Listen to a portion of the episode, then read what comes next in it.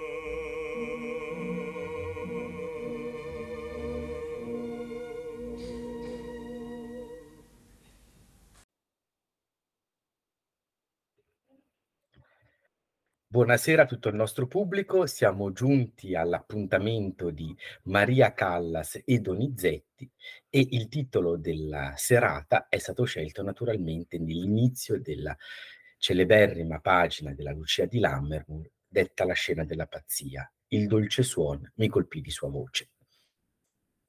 In questo è racchiuso un grandissimo nodo per così dire, gordiano di tutto quello che è l'interpretazione di Lucia di Lammermoor e della Callas, come abbiamo anche adesso appena sentito in questa celeberrima, leggendaria edizione sotto la direzione di Karajan e con Panerai dato proprio a Berlino.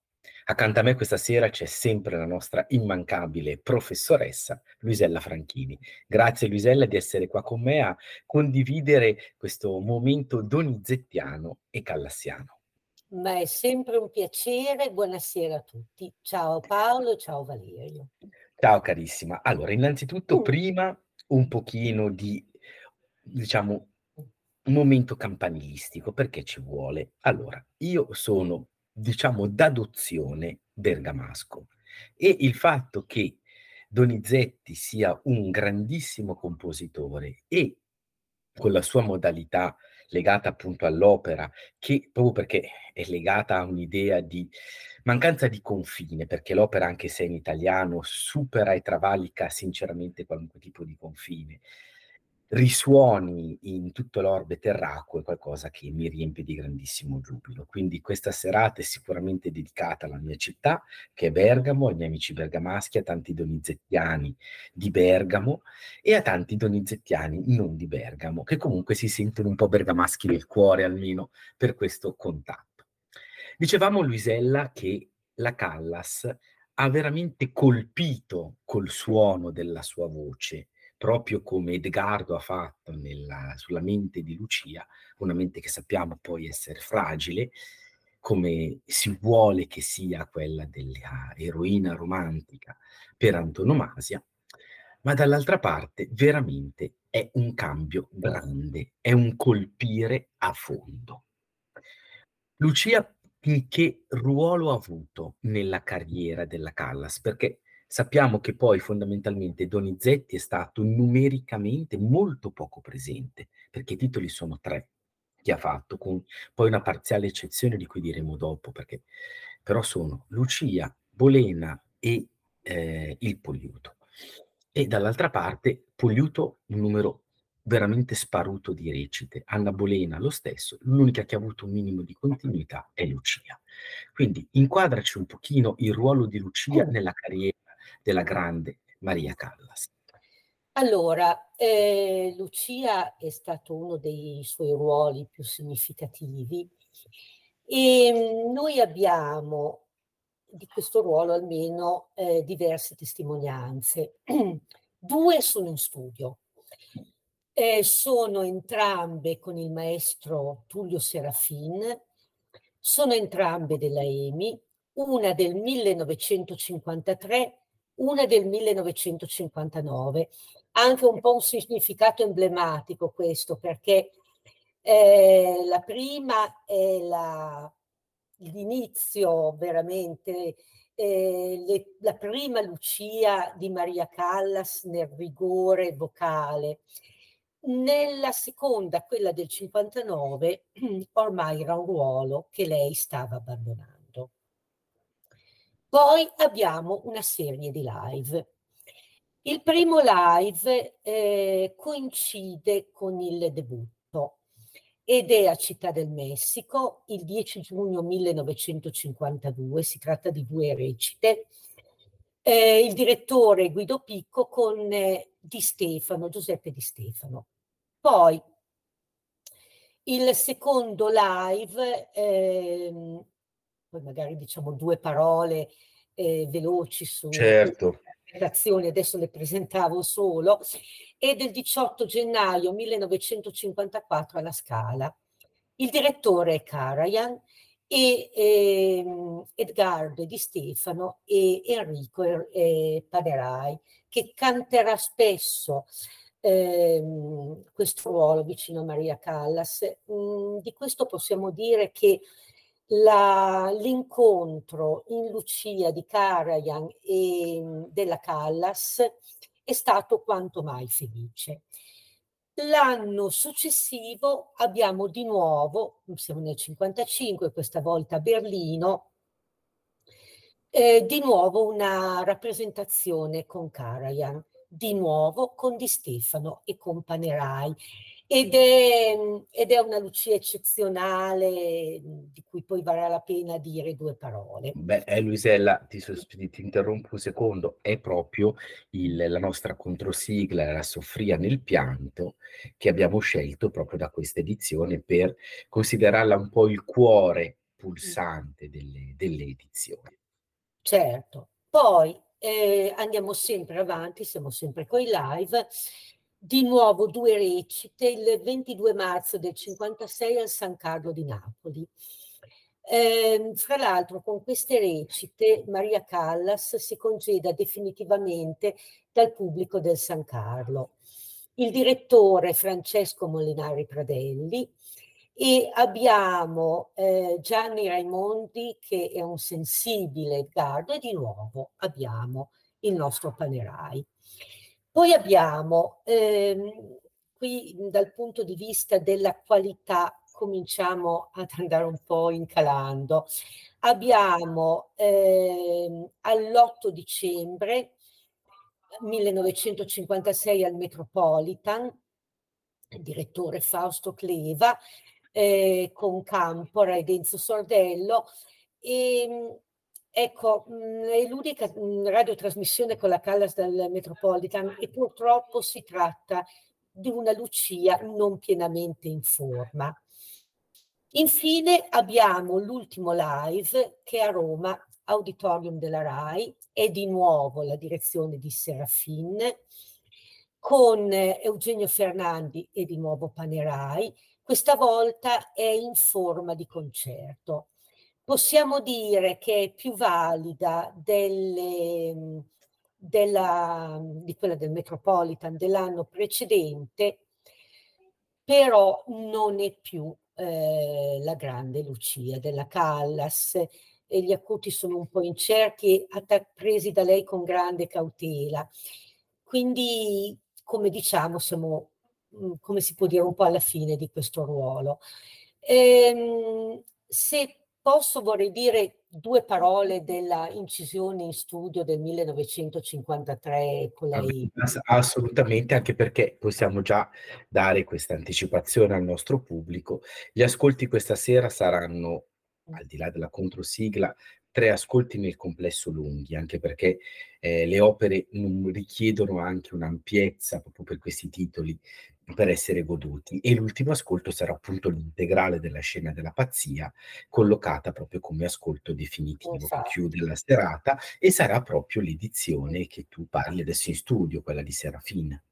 La prima edizione eh, di Serafina. La prima, ecco, vorrei cominciare con una cosa perché mi ha colpito molto. Ehm, uno degli studiosi eh, di Maria Callas, che tu conosci molto bene, che è John Ardoin, dà una definizione tranchant di questa edizione e dice sebbene siano passati più di 40 anni, beh adesso ne sono passati anche più di 40, siamo 60, quando scriveva lui erano 40, nel corso dei quali sono uscite moltissime altre edizioni, questa Lucia, dice Arduin, rimane in assoluto la più appagante incisione ufficiale di quest'opera.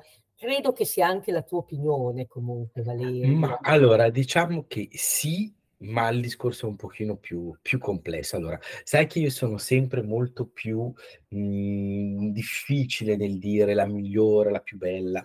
Devo dire che la, l'incinzione del 53 è sicuramente quella che è stata veramente un terremoto, uno tsunami mh, non, nella storia dell'interpretazione e nella storia di Lucia. In questo senso, sicuramente. Su Bella è sicuramente una Lucia molto convincente, ma mh, ha in sé, ed è questo che ti ringrazio per la domanda che hai fatto, perché è un punto su cui voglio assolutamente soffermarmi, analizzare esattamente quale è il valore e l'attualità della Lucia della Callas. È una Lucia mh, assolutamente leggendaria, ma ha in sé una caratteristica. Maria Callas con il ruolo di Lucia, e cosa che non accadrà invece con Anna Bolena, ed è questa la grande differenza, gioca una carta che è quella del drammatico d'agilità, da lei fondamentalmente riscoperto e ricreato, applicato a quello che non era poi nella realtà il vero elemento per cui era stato concepito il personaggio. Cioè, la prima esecutrice, che era la Tacchinardi Persiani, era un soprano che noi potremmo oggi considerare un lirico con una propensione all'agilità. In altri termini, se vogliamo, la più adeguata Lucia di Lammermoor, vocalmente parlando, rimane John Sutherland, proprio come ontologicamente parlando, la struttura, il pensiero donizettiano era quello. La grandezza della Callas, e non è assolutamente un limite, anzi se vogliamo è ancora più eccezionale la portata rivoluzionaria, è stata quella di applicare una voce drammatica che non era di per sé legata alla natura di quel personaggio, con una tale verità scenica, drammatica, narratologica. E anche una giustezza di clima romantico, nonché un cotè tecnico straordinario, almeno come dicevi tu, fino a tutto il 55, che rende la Lucia della Callas un caso assolutamente unico per eccezionalità, ma vale proprio perché è unico e soprattutto perché nella sua unicità ha fatto storia. Quindi veramente diventa leggenda. Nel momento in cui, se abbiamo in mente il suo soffria nel pianto, è detto con un colore, una lancinante sofferenza, sub- aiutata dal sostegno che dà Karajan, o tu che vedi il pianto mio che abbiamo appena ascoltato, è nella sua drammaticità qualcosa che rimarrà un unico nella storia. Quindi, ritornando alla tua domanda, Arduin ha una posizione assolutamente condivisibile perché nell'arbitrarietà della scelta della Callas, come arbitraria è la cadenza e quella che la Paolo Antonio, quella che conosciamo tutti, quella che venne fatta, viene diciamo fissata negli anni 30 in Sud America per Toti dal Monte, che poi divenne la cadenza, se vogliamo, di riferimento, che non ha nulla a che fare con la questione filologica della, di Lucia, diventa però la vera essenza di quella che noi consideriamo Lucia. Cioè la Callas arbitrariamente creando questo personaggio è riuscita a creare una Lucia di riferimento e questo è qualcosa di assolutamente straordinario. Sì, e infatti volevo dire anche una cosa a proposito di quello che dicevi tu. Ehm, Arduin dà anche una giustificazione per questa sua predilezione per questa Lucia. Lui dice che eh, a suo parere mai come in questa incisione c'è stato un tale perfetto equilibrio fra le esigenze musicali e quelle teatrali della partitura grazie anche alla direzione di Serafin eh, lui la definisce di una direzione aristocratica. Eh, ascoltando quella che era stata la Lucia di Città del Messico dell'anno precedente, viene quasi da pensare che quella fosse stata una prova generale di, della vera realizzazione che era questa, perché ehm, il quadro musicale, il quadro emotivo hanno una qualità e uno spessore eh, affascinanti. Per esempio, in questa edizione la voce è tenuta più leggera all'inizio, mentre i colori più scuri, più drammaticamente pregnanti vengono utilizzati poi per la scena della pazzia che costituisce il momento eh, culminante. E anche da un punto di vista psicologico, eh, c'è come una, una trance da parte di lei, quasi uno stordimento da cui si sveglia in questa scena della pazzia nel momento di terrore evocato dalla visione del fantasma. Comunque, eh, ecco, per esempio, da questo punto di vista, eh, molto dirimente il confronto con l'edizione del 1959, perché? Per quanto il suo magistero sia sempre grandissimo, si sente una mancanza di velluto e anche il registro acuto viene affrontato con minore cautela e nonostante eh, la grandezza di Maria Callas, anche la scena della pazzia viene affrontata eh, in modo più convincente nell'edizione del 1953. Ecco, eh, se posso vorrei dire una parola eh, ultima per un confronto fra la Lucia con Serafin e la Lucia con Karajan, particolarmente quella di Berlino. Eh, mentre nella Lucia di Serafin prevale un'atmosfera più malinconica, più riflessiva, diciamo questa Lucia, quella con Serafin è più cosciente e consapevole, quella di Karajan è una Lucia più ingenua, più fanciullesca. Si percepisce meno con Karajan inizialmente eh, in una direzione più ariosa la tragedia che incombe. E questa Lucia appare una Lucia più fragile, più vulnerabile. Eh, anche nella scena della pazzia, dove con Serafin, come abbiamo detto, si raggiunge il massimo della drammaticità, le, mh, le tinte impiegate da Karajan sono un po' più sfumate, quasi che questa Lucia fosse meno consapevole di se stessa, di dove si trova e dell'atto che ha compiuto. Ma allora, guarda, mhmm, sicuramente l'approccio è un approccio diverso, anche perché Karajan ha sempre avuto più predilezione per l'elemento lirico e, mhmm, Serafine più su un elemento drammatico. Però devo dire che la, mhmm, introspezione che viene raggiunta nella scena della pazzia dell'edizione del 59 è sicuramente più alta, mhmm, per alcune inflessioni che si trovano, cioè anche alcuni cambiamenti cromatici, un certo tipo di di schiarimento, un suono grigio, più più vetroso per certi versi. È veramente molto, molto abile nell'artificio interpretativo. Il problema è che, come dicevi, le crepe vocali sono palesi. Ma ora, per fare da ponte al prossimo ascolto, se Lucia viene tolta dal, dall'unicità del, del regno dei soprani leggeri per essere consegnata poi attraverso il, test- il passaggio della Callas ai soprani lirici d'agilità che incominceranno ad agire proprio negli anni 60, Totalmente invece nuova e per certi versi autenticamente antica è l'Anna Bolena.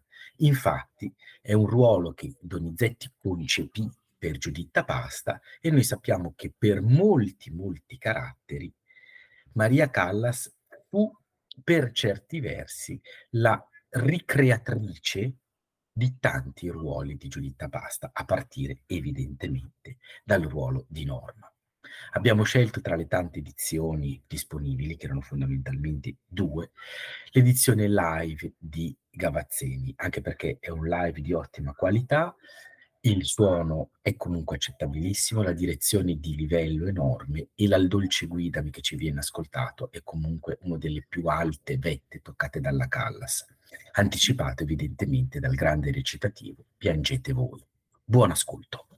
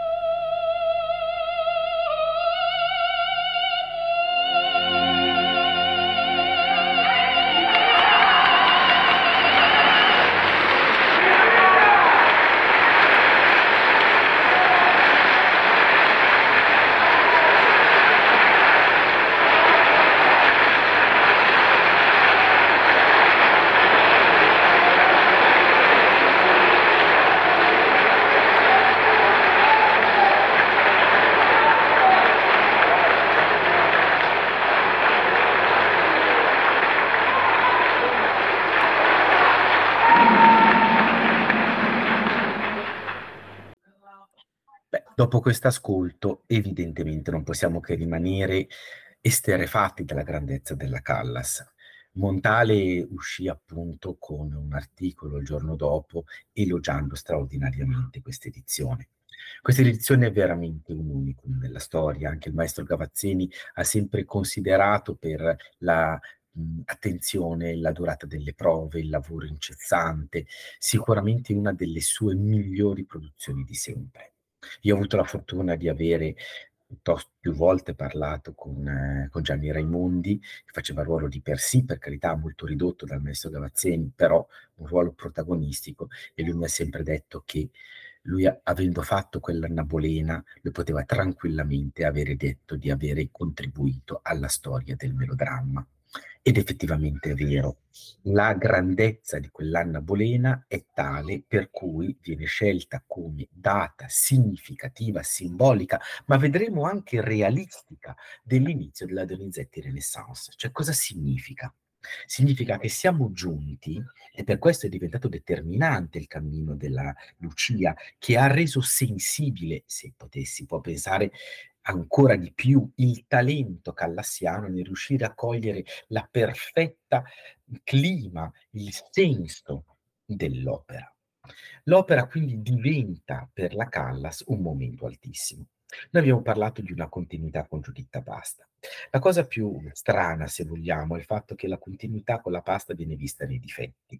Cioè una voce che se mi sente il nostro amico Maurizio mi, mi toglie il saluto per almeno un paio di mesi, una voce non canonicamente bella, quindi una voce con molte disuguaglianze, che è un difetto canonico della voce, dall'altra parte una cantante che aveva problemi di in alcuni momenti di non perfetta intonazione, una presenza leggera di, in alcuni passaggi di un vibrato troppo espresso, troppo deciso.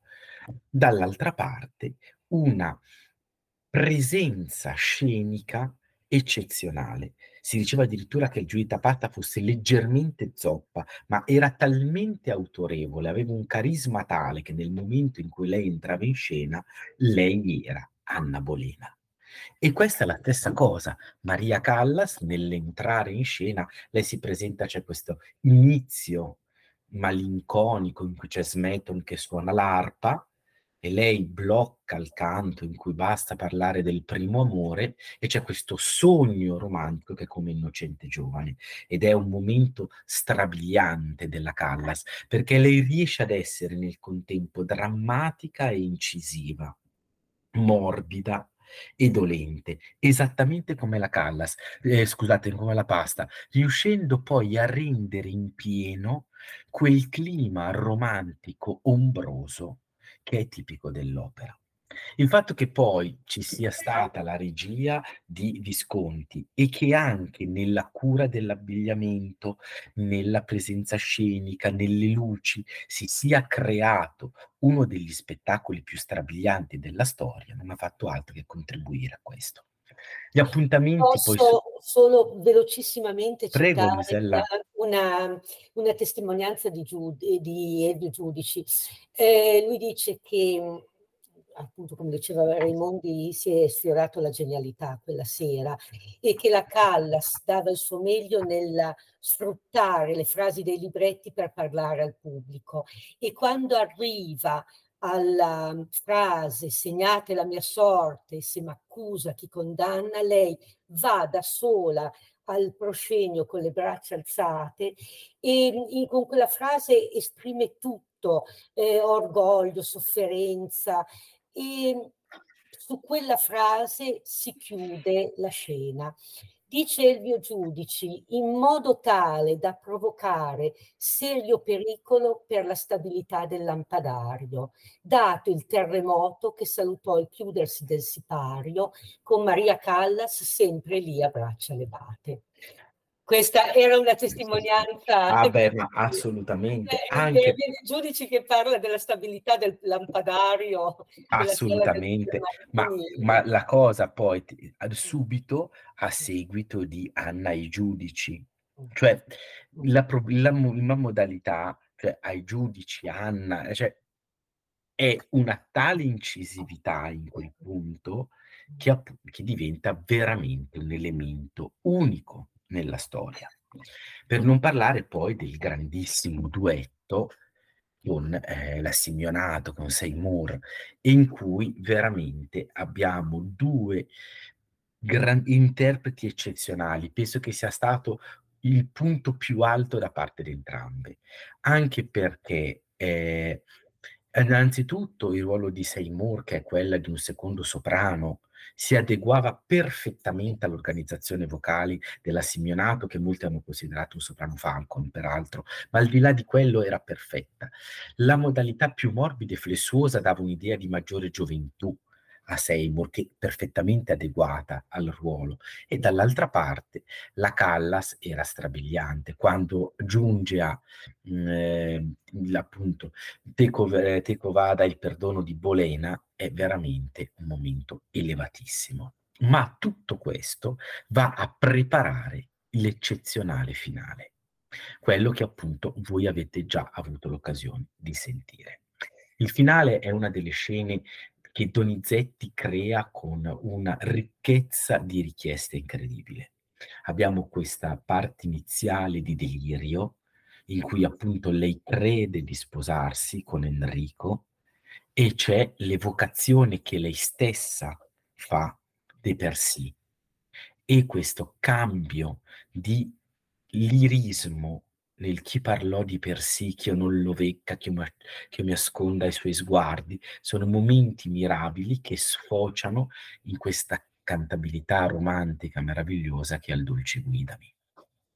Il momento in cui si risveglia e la preghiera che ne segue sono un momento ancora più ricco, anche perché Donizetti non creerà mai una scena della pazzia così complessa, perché altre scene finali che possono essere vicine, come quelle per esempio della Maria Stuarda, però si limitano o alla preghiera o a un cantabile e poi alla cabaletta. Qui viene aggiunta un ulteriore elemento per poi concludersi con il famoso coppia iniqua, che in questo abbiamo da una parte il canto di agilità, il drammatico di agilità, quindi questa agilità di forza incredibile di respiro, e dall'altra sempre quest'idea malinconica di fragilità. E in tutto questo il gesto vocale, perché si percepisce il gesto vocale nell'esecuzione che dà la Callas di questa pagina, sicuramente è stato per certi versi il canto del cigno e quindi ci riallacciamo un pochino a quello che verrà, che è appunto il poliuto, il canto del cigno della Callas. Sì, sicuramente è stato un momento grandissimo e forse l'ultimo momento veramente grandissimo, perché il poliuto, che sarà l'ultimo debutto della Callas, l'ultimo 7 dicembre, e aleggiava una forte malinconia in quella sera perché si percepiva che qualcosa non sarebbe più stato lo stesso, è evidenziato per esempio dall'ingresso della Callas stessa, saldato da un applauso, cosa che mai successo soprattutto in un pubblico piuttosto taccagno come è il pubblico scaligero. E questo effettivamente ci indica proprio nella Anna Bolena il cuore pulsante dell'edizione donizettiana della Callas. Anche perché, appunto, se storica è stata per certi versi la Lucia, di riferimento assoluto resta l'Anna Bolena.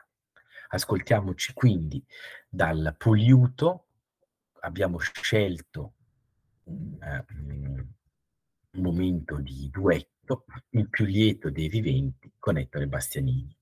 La direzione è quella di Antonino Votto ed evidentemente la recita è quella appunto del 7 dicembre del 1960. Buon ascolto. Il più lieto dei viventi oh, poi giungendo in questa re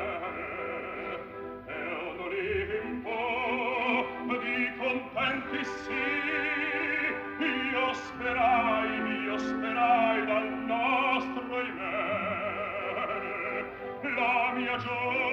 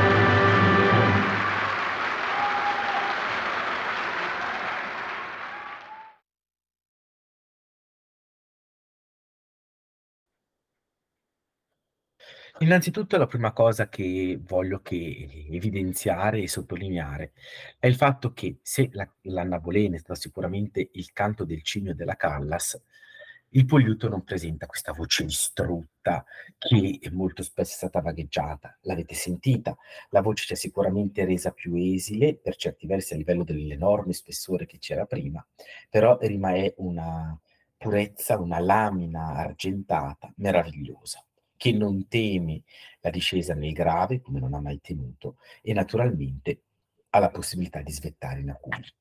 Grandissima interprete, come grandissimo interprete è mm, Bastianini. Quello che posso dire del, del Pugliuto è una cosa molto semplice, ed è qualcosa che ho sempre detto. Da donizettiano, io ho detto all'inizio che sono donizettiano ed è assolutamente vero. Il Pugliuto è un'opera che alterna momenti di composizione grandissima a momenti molto più di routine, se vogliamo, cosa molto comune in un compositore del tasso di prolifica eh, operazione di 72 titoli, fondamentalmente quasi tutto originale perché gli autoimpresti sono pochissimi, di Donizetti la, l'architettura del grandissimo finale eh, nel Tempio di Zeus, di Giove, è qualcosa di straordinario, anche perché l'impostazione e molto del, dei temi sono stati saccheggiati a piene mani da Giuseppe Verdi per tutta l'impostazione simile della scena del trionfo di Aida, e sono lì da ascoltare sia come l'impostazione che a livello di invenzione melodica, cioè è palese, palese uno studio e una rielaborazione che fa Verdi. E questo è un primo aspetto. La Callas, fin dal suo primo comparire in scena, appunto, dopo aver ottenuto questo inaspettato applauso, riesce comunque a tenere viva la tensione con la sua più grande capacità, cioè quello di riuscire a trovare all'interno della frase, con la sua sensibilità d'artista, il nodo focale.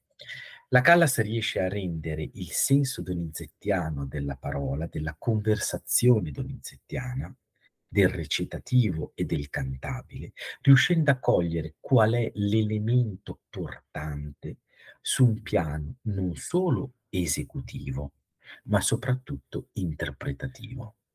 Se noi sentiamo l'avvio di Quai soavi lagrime, l'accento che la Callas dà a lagrime è una cosa soltanto sua. Nel concertato qual preghiera il ciel disciolgo, il Nazareno a te mi volgo, è solo della Callas. Il trasporto che riesce a dare a una librettistica anche non eccezionale la rende unica. Ancora oggi la scelta di fraseggio è inenarrabile per la profondità è come quel pure innocente lasciami che io trovo affascinante. Assolutamente. È que- e c'è solo questo. lei che lo dice in quel modo. Chiaro, e poi evidentemente anche l'interprete, mm. cioè l'elemento, l'acuto librato prima del suono delle arti angeliche, la vede anche interprete di livello. Quindi io direi sicuramente grandissimo è stato l'apporto della Caldas tralasciando le ultimissime incisioni che nomeriamo solo Fine del Reggimento, Lucrezia, eh, l'Elisir d'amore anche con, con Di Stefano poi negli ultimissimi anni, che hanno un valore semplicemente documentale. Quello che rimane da dire è che la Callas, avendo fondamentalmente eseguito un numero nel complesso non numerosissimo di eh, Lucie, e un numero veramente ridotto di Anna Bolena e di Poliuto, che sono poi comunque tre titoli nel catalogo sterminato donizettiano, è riuscito a dare veramente una nota storica. E questo penso che sia il messaggio più grande, cioè dove la tecnica, l'istinto profondo, dettato da un talento incredibile per la sensibilità drammatica, è riuscita a creare tre creazioni veramente di livello unico. E questo ecco. penso che sia il, l'elemento fondante. Dillo, Volevo soltanto una piccola cosa a conclusione di quest'area che abbiamo sentito, il più lieto dei viventi. C'è una definizione splendida che sinceramente non mi ricordo in questo momento se è tua Valerio o di Maurizio, quando questo duetto viene definito la lama argentea di Maria Callas sul velluto scuro di Ettore Bastianini. È una definizione veramente perfetta. Eh, lo so, ma purtroppo non è la mia. È di Maurizio, è di Maurizio. È allora, ma per carità, ma va bene così. Anzi, un bacio a Maurizio che un è stato un, un grandissimo critico della grandezza donizettiana. Ora diamo il nostro ultimo buon ascolto della serata, proprio con la scena della pazzia e sicuramente il brano più noto della Callas e comunque un grandissimo capolavoro. Buon ascolto e soprattutto grazie ad Ameria Radio per averci ospitato questa sera e grazie alla professoressa Luisella Franchini per essere stata accanto a me. Buonasera a tutti. Grazie, grazie a tutti voi, grazie a Paolo, a te a Valerio e un abbraccio a chi ci ascolta.